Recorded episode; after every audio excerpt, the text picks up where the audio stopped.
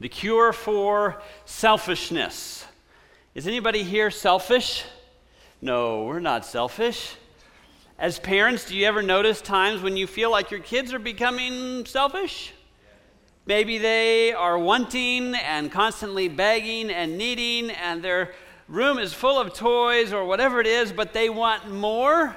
Do you ever notice that in your children, parents? My wife grew up in Africa the first nine years, and she remembers when her parents noticed that little characteristic starting to crop up, they would gather some of the po- toys they didn't play with very often and would go give them away to people in town that had very little. And so when we got the opportunity to go to Meru, Kenya with some of you that are here, the idea was to do the very same.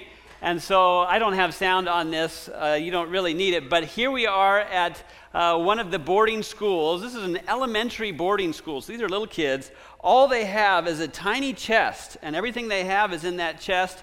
I'm trying to remember if they even split the, excuse me, split the chest with somebody else, but we got permission to go in with some of these stuffed animals.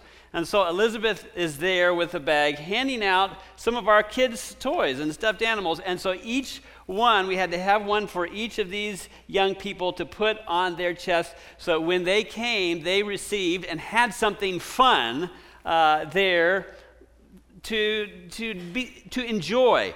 And I don't know if you can see, it's not too big, but the smiles on these kids' faces and on our kids' faces as they're handing out and giving away. I mean, these stuffed animals were at home before and they were sad. Can stuffed animals be sad? These were sad. They had no one to play with them. They were just in this pile or in the corner, and they, they weren't getting loving. And now, all of these, I promise you, have gotten a lot of loving. Truly, it is more blessed to give than to receive. There's a joy that comes in giving that I think is beautiful.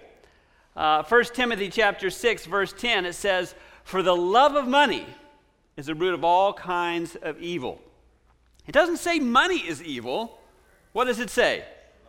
The love of money. You know, the love of money is one of the clearest manifestations of selfishness. Isn't it true? 2 Timothy chapter 3 verse 2 for men will be and this is describing people in the last days lovers of themselves, selfishness, lovers of money. First two listed. Do we live in a time when people are in love with themselves? That they're in love with things? You know, I'm just going to put out there there is a myth that many have bought into, and that is the simple idea that stuff, that things, that money equals happiness, and it's not true. In fact, there are plenty of examples where the inverse is true. And you've been tempted, I have too. You know, if we just had a car that was more reliable, if we just had a, you know, a this or a that to enjoy, and so on and so forth, then we'd be happy. But it's a myth. Happiness does not come from what you have. If you've been on a mission trip, you know you have seen people that have essentially nothing. And they have more joy on their face than these Americans that have everything. Is it true? So it's a myth. Evangelism 633 says selfishness is the root of all evil.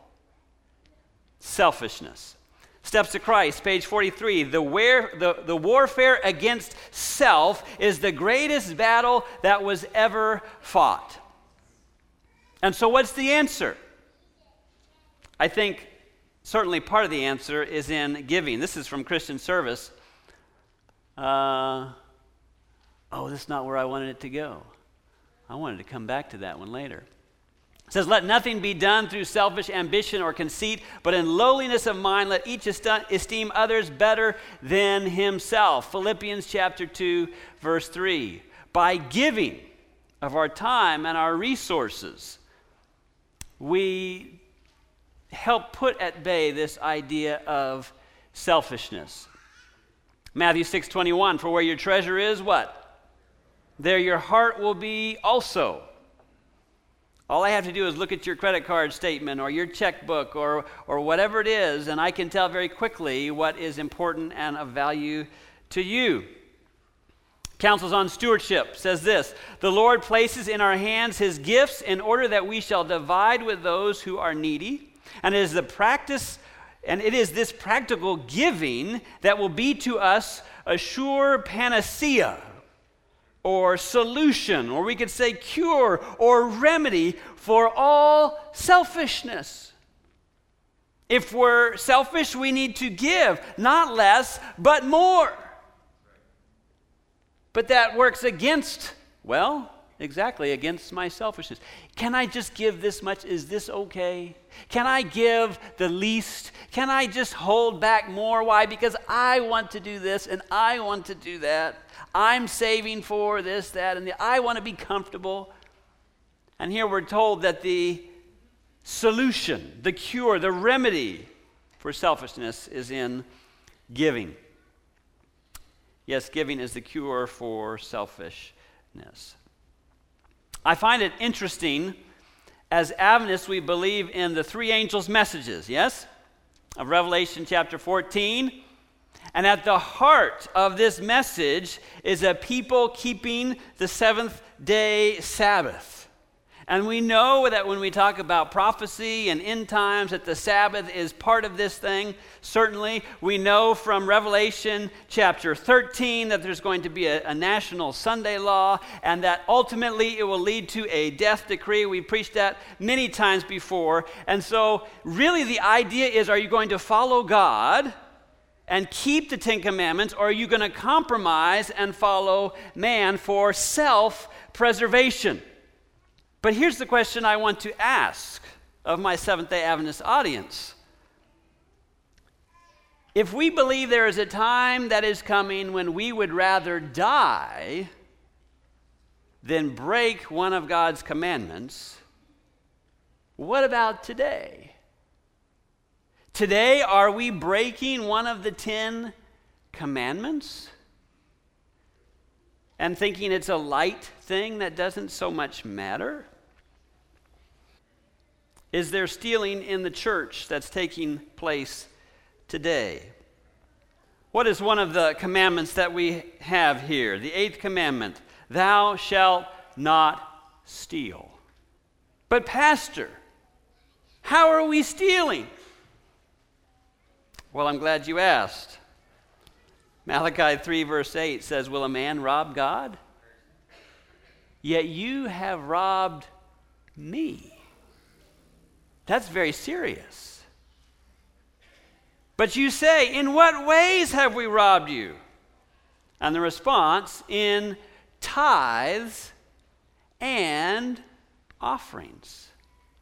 Sometimes we think, well, if I just check the tithe box, I'm good. But this verse says quite to the contrary, I don't have to check just the tithe box, but God wants me to return offerings as well. Why? Because He knows it's a cure for my selfishness.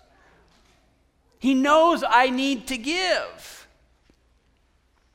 That's where I wanted this quote that was quite a ways back. I'm not sure I'm going to go back, but she says, It's a very solemn thing that I have to tell you. It's in Counsels it on Counsels on Stewardship? Anyway, I could find it. Christian Service. It's in Christian Service, page 41. It's a very solemn thing I have to tell you, and that is not one in 20 is prepared and will be ready just because their names are on the church books, that when Jesus comes, they will be found not ready and will not be going to heaven. And so we have this idea if I, my name is on the church books, if I return tithe, but you know, the offerings, I, I'm not such a big, I'll put a few $1 bills in the offering plate when it comes by, but I have a lot of things that I need to do. And could it be that's the petri dish that fosters the selfishness, the self preservation? The me first attitude that ultimately could lead to my destruction. Perhaps this is more serious than we thought. Percent of active, this is the Seventh day Adventist members who return, turn, excuse me, return tithe by age. And you'll notice there, uh, 20 to 29, they're having a harder time letting it go. Uh, my category here, I don't like to say it's my category, but anyway, only 65% return tithe. You get to the 80 plus, now they finally got it figured out.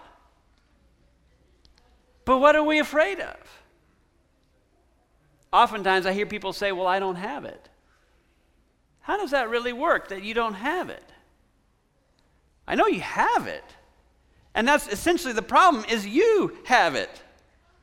And you're not returning it. Well, I can't afford to.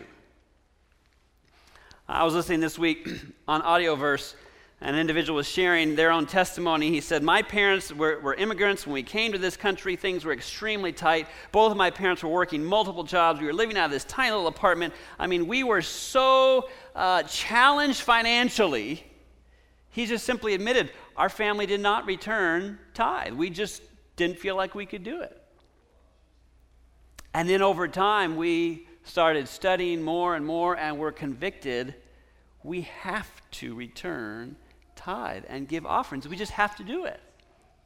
And so, even though everything every month came down to like the penny, they said, okay, now we're going to give this 10% and we're going to give offerings. And he gave testimony to what happened. Almost immediately, his dad got a raise. Praise the Lord. And then something else happened he says, The person we were renting from came to our house, and the lady said, Here's what I want to do I want to lower your rent. Has anybody here ever had that happen? I have never had that happen. The lady said, We want to lower your rent. And from then on, their parents were convinced, and they instilled in their children you must return tithes and offerings. We don't want to withhold from God. Here's another NAD tithe per member. This is only going through 2014, but it gives you an idea uh, what it is and what it should be. The should be is on top, and what it is is on the bottom. Now, it could be that from 2014 to 2023, that line just spikes right up and it's where it ought to be, but I would be surprised. I wonder, too, where the church would be in terms of ministry and spreading the gospel if it was fully funded? I don't know. Continuing on, what is tithe? I think this is probably pretty basic. The word itself literally means 10%. Leviticus 27:32 says, And concerning the tithe of the herd or of the flock, of whatever passes under the rod, the tenth one shall be holy to the Lord. So, tithe is a tenth of one's increase, of one's profit. And let me ask, who is it holy to? Is it holy to the conference or holy to the pastor? No, it's holy to the Lord. Some like to say it's linked to the Old Testament sanctuary that is no longer binding today, and we could have taken time to look at how Abraham returned tithes to Melchizedek before there was a sanctuary. We could look at New Testament passages, but I'm just going to assume you've done that study. Tithe was from the beginning and continues on. It's something that we are to do to remind us who's in charge and really who owns everything. We are simply stewards, if you will, managers of things that are not ours. So it's not my house, it's not my car, it's not even my groceries.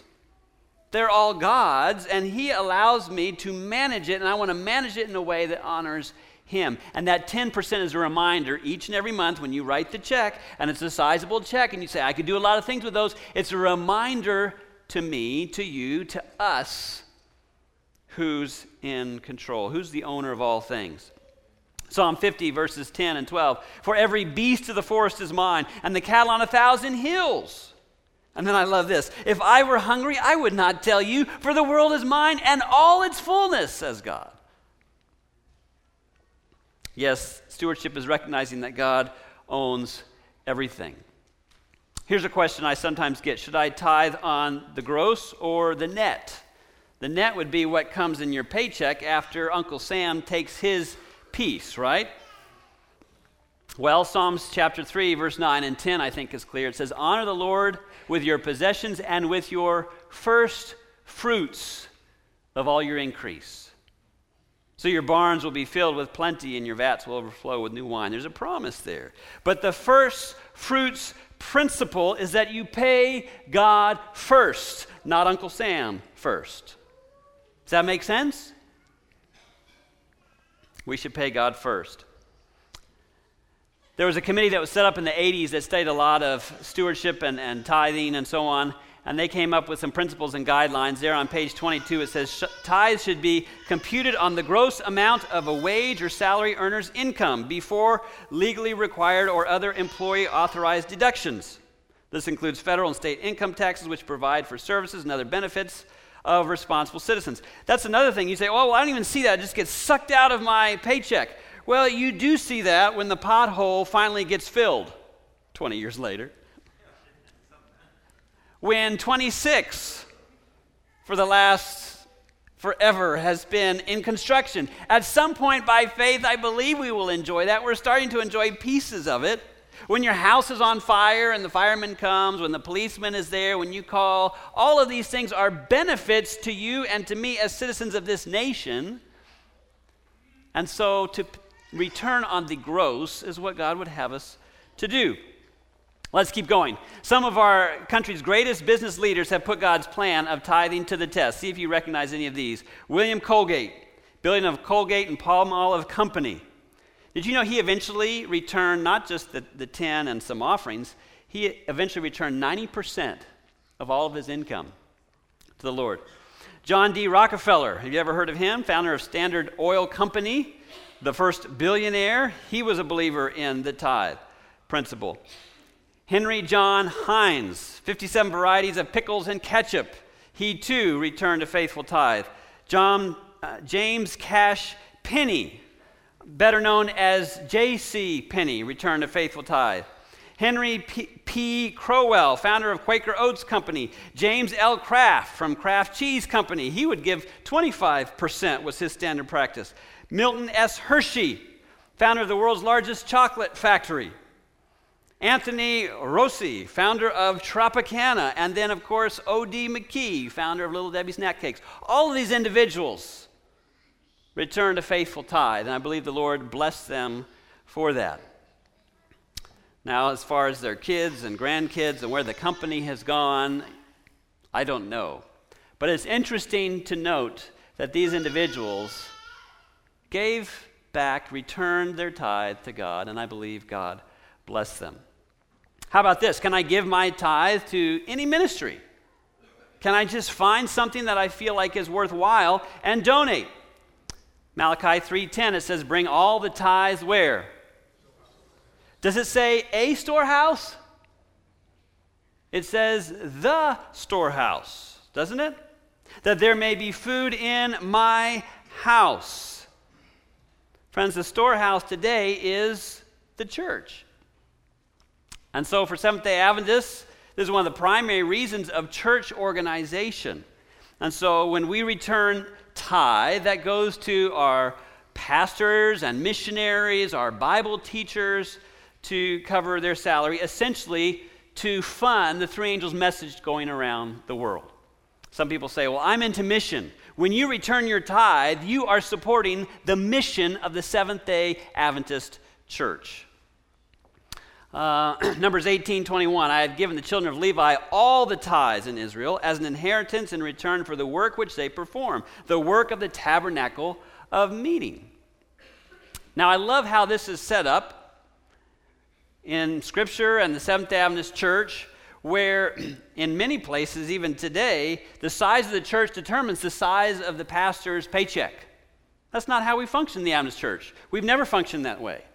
The larger churches oftentimes will help fund the smaller churches, and the larger divisions help the, the divisions that are in greater need. And so it kind of evens everything out. And that, be, that comes as a blessing because I don't have to worry about what I preach based on my biggest giver or, or person that donates or returns tithes and offerings. I can preach freely because my paycheck is not directly linked to whether or not they stop giving. Uh, and so I think that's another beautiful part of um, how we, we work here in the Seventh Adventist Church. And I think it's a biblical idea. Uh, here are some ministries that are some, some good ministries. We call them self supporting ministries. I didn't know they were all going to come one by one. Isn't that fun? Now I have to try and guess which is the last one. We're going to go to the, the next slide. There are probably an estimated 800 independent or supporting ministries of Seventh Adventist Church. And believe me, they have their place. I've supported many of these myself, but I have to say, never with tithe dollars. Well, why not? They're doing a good work. And many of them are preaching the three angels' message. Well, that's true, but the gospel ministry consists more than proclamation of the gospel in one form of communication. It is essentially the local pastor who can counsel with you, pray with you, visit you, study the Bible with you, encourage you, perform baptisms, anointings, weddings, funerals. You get the idea. None of these ministries, as much of a blessing as they are, can do that. They are not the storehouse, they're not the church. They're a supporting ministry of the church. And so I was talking to the president of Audioverse just this week, and he says occasionally we'll get a check that will be a nice, sizable check, and it will say tithe on it. And he says we have to return it and say we don't accept tithe as a supporting ministry of the Seventh day Adventist Church. And so the answer, in short, is that no, we don't just give our tithe dollars to wherever we choose. It needs to go to the storehouse, to God's church. Here's another graph percentage of Adventists who gave tithe to various causes. Some just give it to local church budget. Well, if I don't put my tithe on it, they'll never know. Perhaps. And that is a benefit to this local church, I suppose, but that's not what God asked us to do. And the tithe is holy to who? The Lord. So we need to return it to the storehouse, and then our giving is what supports the local uh, church that we are a part of. So when I return my tithe, where does it go? Well, this is a, a simplified breakdown. 65% stays in a local conference, so here it would stay in the Carolina Conference. Uh, 12% covers retirement, 9 stays at the union, 14% to the general conference. So that's a fair percentage that still goes around the globe to pastors, missionaries, Bible teachers in foreign fields by your giving right here in the Hendersonville church. And so, for those of you who say, I support missions, you do that every time you return your tithe. And that is a, a beautiful thing. Um, I'm just going to keep rolling here. What about when the conference is doing things I don't agree with? Anybody here ever asked that question? I'm going to withhold my tithe. I'm going to send it directly to the GC. They'll do the same thing. They'll return it back to you and say, please give it to your local church. My father in law has a letter that goes back with, with some of those things. Um, I want you to think about this idea. Luke chapter 21 says, He, Jesus, looked up and saw the rich putting their gifts into the treasury, the church of that time, which I think we all would agree was very crooked in the time of Jesus. Don't you? Wouldn't you agree? And he saw also a certain poor widow putting in two mites. So he said, Truly I say to you that this poor widow has put in more than all, for these out of their abundance have put in offerings for God.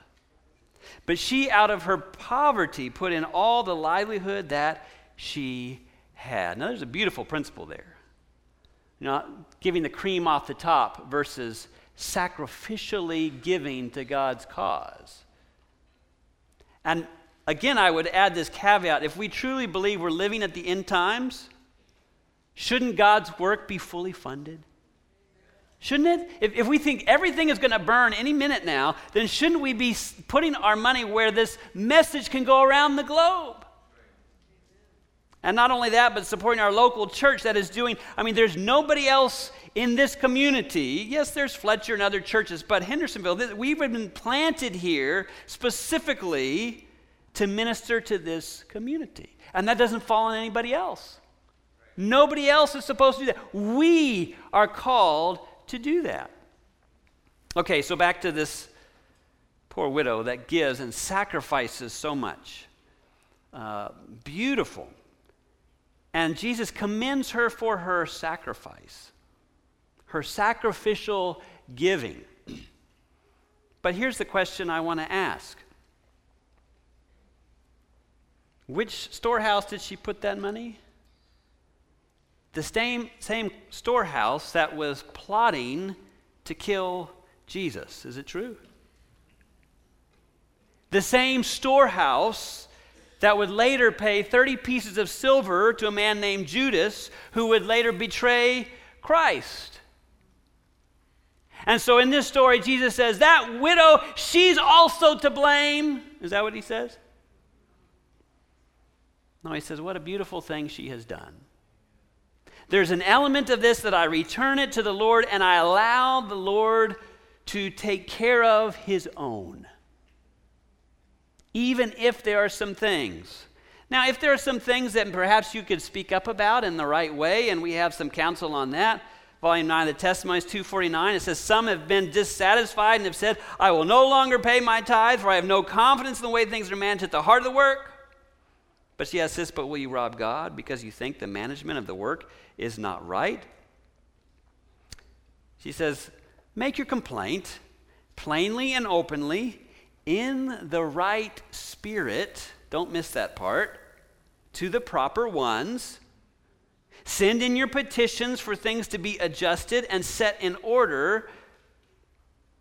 But she doesn't say, and wait until they are. She says, but do not withdraw from the work of God and prove unfaithful yourselves, because others are not doing right. Essentially, two wrongs don't make a right. You continue to return because God has asked you to do that. Okay, so what's the difference between tithes and offerings? Uh, Ed Reed says it this way offerings are about generosity and uh, uh, gratitude. I don't know how that happened. Tithing is a matter of honesty. Here's another one from Charles Spurgeon Give as you love and measure your love by your gift. Don't you like that? This is another individual. A tithe, I tithe because God is God. I give offerings because God is good. And who said that? Our former pastor, Pastor Brian. you know, I'm, I'm quoting the best here. You can tell him later. Psalms 96, verse 8 says, Give to the Lord the glory due his name. Bring an offering and come into his courts. You know, we were talking in our Sabbath school class and reading some powerful quotations and verses of the sacrifice that Jesus made for you and for me. I mean, it's overwhelming. He gave his all, a hundred percent. He gave everything. And somehow, when he asked me for a percentage, while I keep the majority, we think it's too much. No, give to the Lord the glory due his name. Deuteronomy 16, 17. Every man shall give as he is able, according to the blessing of the Lord your God, which he has given you. Psalms 116, verse 12. When the Lord blesses us, our thankful hearts lead us to ask, What shall I render to the Lord for all his benefits towards me? Has God blessed you? He most certainly has. Counsels on Stewardship, page 80, gives us this advice This matter of giving is not left to impulse. God has given us uh, definite instruction in regard to do it. He has specified tithes and offerings as the measure of our obligation, and He desires us to give regularly and systematically. Let each regularly examine his income, which is all a blessing from God and set apart the tithe as a separate fund to be, sacred, uh, to be sacredly the Lord's. This fund should not in any case be devoted to any other use. It is to be devoted solely to support the ministry of the gospel. And then she goes on, after the tithe is, is set apart, let gifts and offerings be apportioned as God hath prospered you.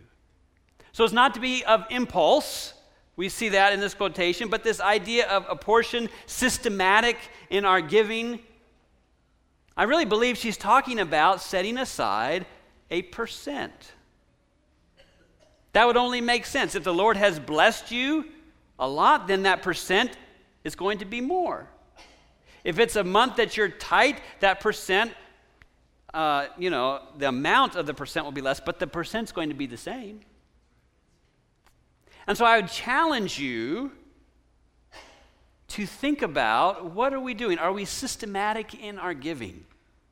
Are we remembering the work of God, not just in our tithes, but in our offerings?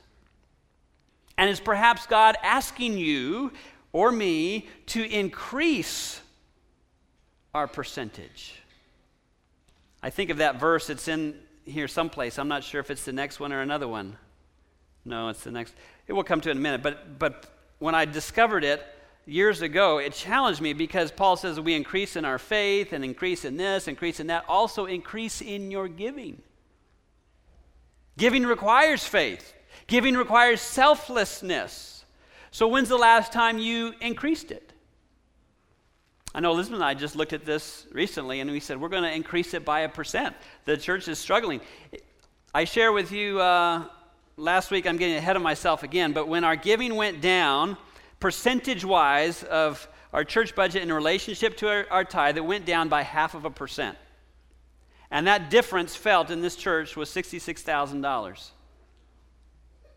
If we put that half a percent back, we would get 66,000. If we put a whole percent more, which would just kill most of us, right? Because on average, that would be $50 more a month.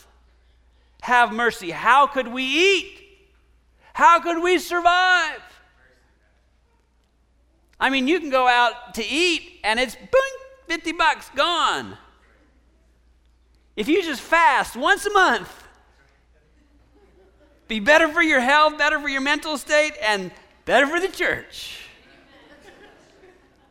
I hear other, other people say, well, Pastor, it's just not there. We don't have it. Okay. Let's scroll over here to Facebook. Donnie, you want to put Facebook on the screen for me? I'll just scroll down to all these, oh, church members that don't have it. Wow, they have that. And they have, oh, they got a new, oh, oh, they're going, oh, they have some stuff. Don't have it? We're living in the last days. Nothing we can do but wait till Jesus comes. I think there's more that we can do. Give systematically. Paul says this, 1 Corinthians 16, 2. On the first day of the week, let each one of you lay something aside. Some like to say, oh, this is Paul on a Sunday service. No, it's not. He's saying at the beginning of the week, I want you to lay something aside, storing up as he may prosper, that there may be no collections when I come. And so, beginning of each week, lay things aside because if you wait until the end of the week and say, Well, we'll see what's left, I promise you there'll be nothing left. Right? But if you get put it aside first, seek ye first the kingdom of God and his righteousness, and all these things will be added unto you. Again, this principle of first fruits. So here's a tithe envelope, uh, and you put your information at the top, and then you have your tithe, 10% local church budget, you can put that there, building fund, church expense, all of these things. But most all of these things, if you give to tithe and church budget, are funded by percentage based on the local church and who needs what, and, and everything gets its place. Everything gets its allowance. But right now, we're in a bit of a crunch of our local church budget. And I'll share with you in a minute, our tithe has increased, but our local church giving has only decreased. Here are some of the slides I showed with you last week. The green is our five year average for these uh, first, what is that, six months of the year. And the blue is this year, and so we're slightly above in January and in April, but the other months were down. And when you really put all those numbers together, our year to date shortfall is $28,000. That's a lot of money. I remember when I first came really enjoying going to finance committee because every so often we would vote to be able to do something that was really cool. And I couldn't wait for it to happen, and the church would be excited to see it happen, and we'll be able to do this and that, and wow! I have to tell you, recently in the last oh, few years, church or finance committee has not been so fun. That's a good idea. How are we going to fund it? Oh. And then those dreaded words I don't like. We'll just have to table it for now. Some great ideas I shared with you last week that we need more space, these Sabbath school rooms, we need to take those walls out. We would do it if we had the funding. We need more chairs up in the fellowship hall. Those things are so tired and, and can I say nasty? That's a southern word. We need to get new chairs. Priced it out. We're going to have to table it for now. So many other things that we'd love to do. And if we all would just give half a percent more, or could I even suggest a percent or two? Some of you are in a position you could easily give $100 more a month, $150 more a month. And then you could see certain things happen. I think it would be very rewarding. Anyway, we'll continue on. This is the global tithe trends. I should put that up on the screen last week. Um, but it's interesting how in 1922, most of our people gave pretty close to a double tithe. They gave almost the same amount in offerings as they did in tithe. And look at how different that number is in 2018. Um, interesting.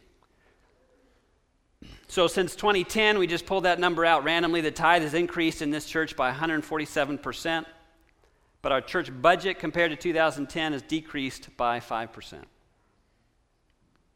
That kind of flies in the face if we don't have it, right? We have it, we just like having it, and we're just going to keep it. Um, what does that say about ourselves? Um, I've already talked about this. We'll, we'll keep rolling. Uh, what could we do with some of those things? Uh, there's a lot of fun things that we could do. Another thing that I love about this church, though, and I largely think this is somewhat on education, and just a, a gentle, I, I really want this not to be a guilt trip, but a gentle reminder to all of us of why we're here and what the potential is and what we could do and what we'd like to do, especially in light of the times that we're living. And when this church decides to do something, you all are incredible. Truly. I remember not that long ago, uh, a couple months ago, 11th hour was going to be here, and I got word through the grapevine that 11th hour didn't like to come to Hendersonville because we don't have enough food at our potluck. Oh. So I told Pastor Harper about it, and, and he sent out an email about it we had more food in our fellowship hall than I've ever seen in my entire life. I went around telling all these high school students, is that all you can eat? Go get another two, three plates. Take it back to the dorm. Do whatever you need to do. We got to get rid of all this food. That's Hendersonville. That's what you guys can do. That's what you're capable of doing. Here's another thing. In four years, from 2016 to 2020, this church gave 1.4 million, not quite, but close to 1.4 million dollars. And that was for the new bathrooms, fellowship hall, entryway, a few other things around the edges. In four years. Uh, I didn't put that down here. That's an average of, I think, $338,000 extra a year. I remember when we did that campaign, I remember what our increase was going to be every month, but we decided by, by prayer we're going to do this thing. And it was significant to our budget. I don't know if we can do this, but we did it one month, the second month, the third month, the fourth month. The Lord continued to bless. Until I showed those pictures of Africa, my wife always wanted to go to Africa because she grew up there. She wanted our kids to see it. And I said, It's a nice idea, honey. That's a pipe dream. It's never going to happen. Have you looked at tickets? And have you looked at this? And have you looked at that? And then Maranatha called and they said, Well, we'll pray about it. We'll see. We don't know. And, uh, you know, do you give any discounts for being the chaplain for the group? No, we don't. You're just, you're on your own. So we were about to, to just chuck it all in. And then the Lord provided a way where somebody just said, We're going to cover it for you. Blew us away. Now, if I, I can calculate exactly, I just did it this week what our pledge was over those three years, and we returned all of that or gave all of that. And this Maranatha trip for our family to go and have this experience was above that. I think that's God just showing out, saying, I own everything. It's not even a big deal. He says, I don't even need your money that you think you just can't survive without. He says, I'm fine. It's really not about the money. David, it's about your heart. It's about your, your, your, your faith. Are you willing to trust me with something as practical and basic and personal as your money? And when we say yes to that, he likes to show out. This is what our kitchen used to look like. Can you tell a difference? And I remember people saying, It's Pastor, it's fine. You know, it's true. We had hot water, as everyone knew. Yep, and we had some ovens, and, and you know, yellow is a great color. The sun is yellow.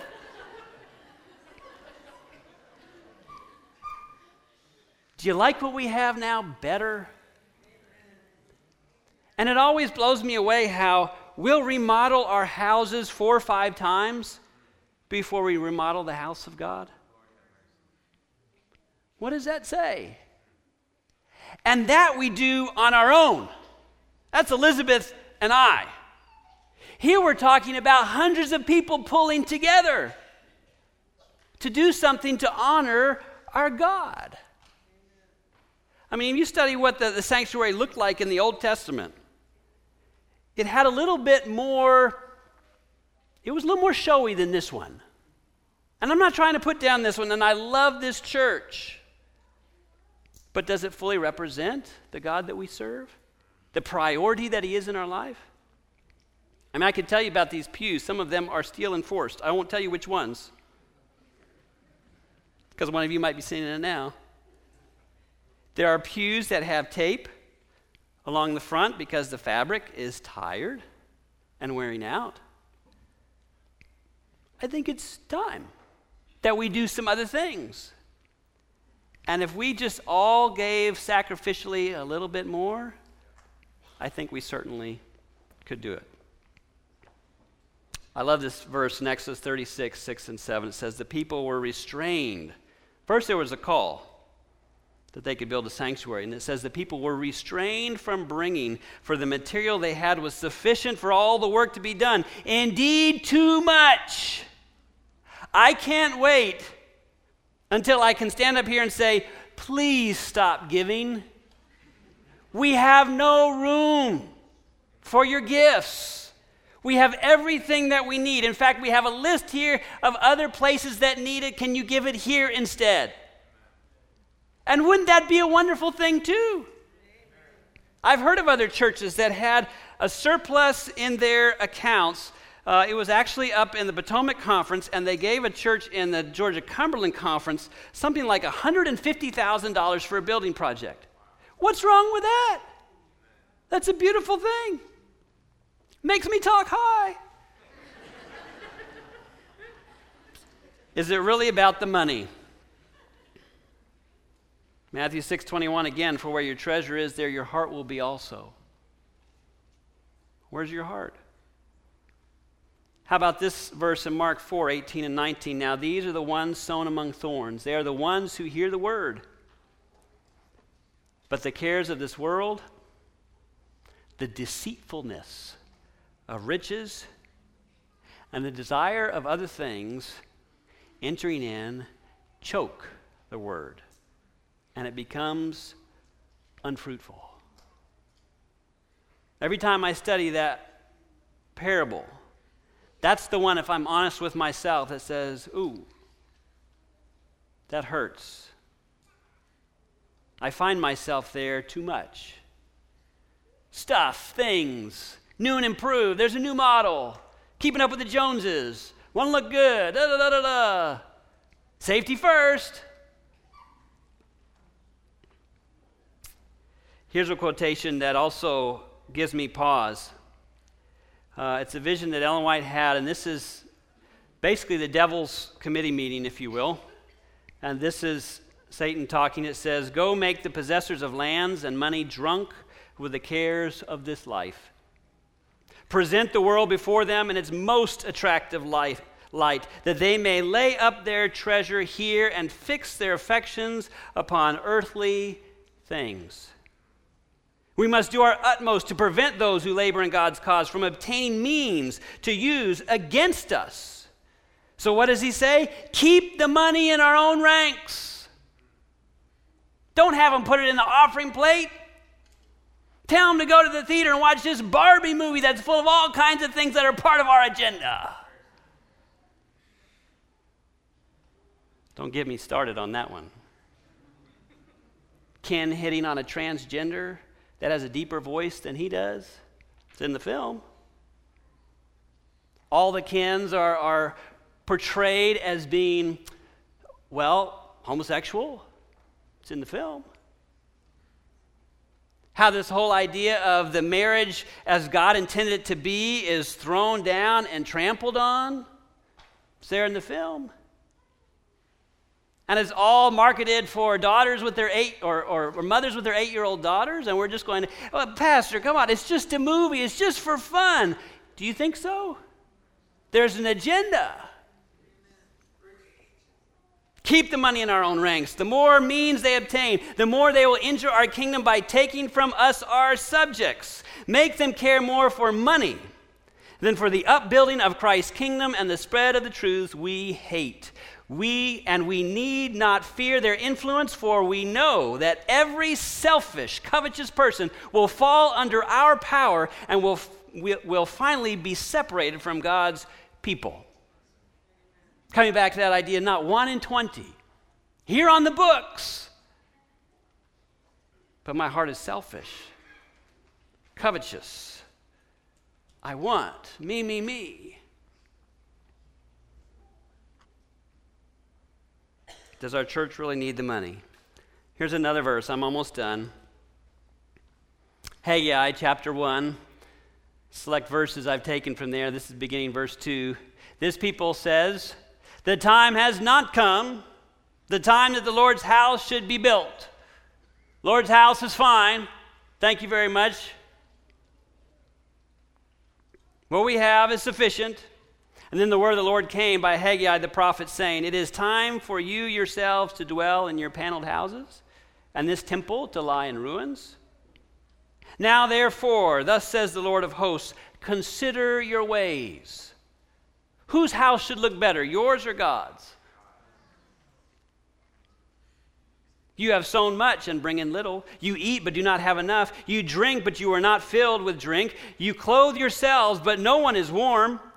He who earns wages earns wages to put into a bag with holes. We just keep trying and trying and trying to make ends meet. As soon as they do, we'll return a faithful tithe and offering. God's saying it doesn't work that way. You're not being blessed because you're not trusting in faith. Thus says the Lord of hosts Consider your ways. Go up to the mountains and bring wood and build a temple, that I may take pleasure in it and be glorified, says the Lord. You looked for much, but indeed it came to little. And when you brought it home, it blew away. Why, says the Lord of hosts? Because of my house that is in ruins, while every one of you runs to his own house. Ouch. So the high priest, with all the remnant of the people, obeyed the voice of the Lord their God, and they came and worked on the house of the Lord of hosts their God. And this verse, the silver is mine, the gold is mine, says the Lord of hosts. The glory of this latter temple shall be greater than the former, says the Lord of hosts. And in this place I will give peace.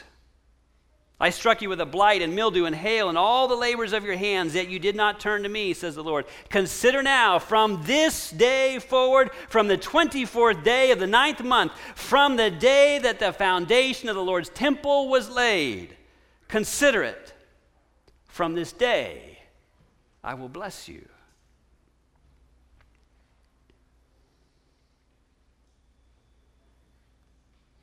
I was talking to somebody just this last week no, it wasn't this last week. It was a couple weeks ago, but just recently. And I was asking them if they would be willing to put up $5,000 as part of this matching fund. And they said, Pastor, I don't know. I'll pray about it. That's fine. Pray about it. You let me know. A week or so passes. I'm not sure how long, maybe two. They call me up. Pastor, you got to come over. Okay?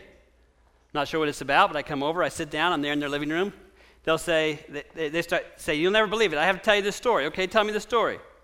They said, you asked for 5,000. Yes.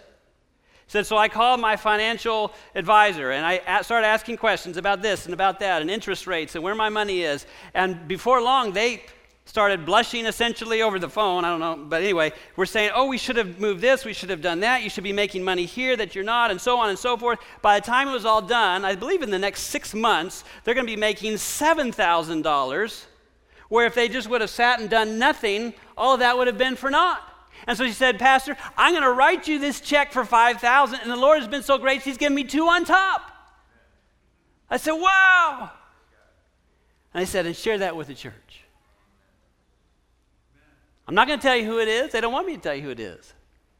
But that just happened like a month ago.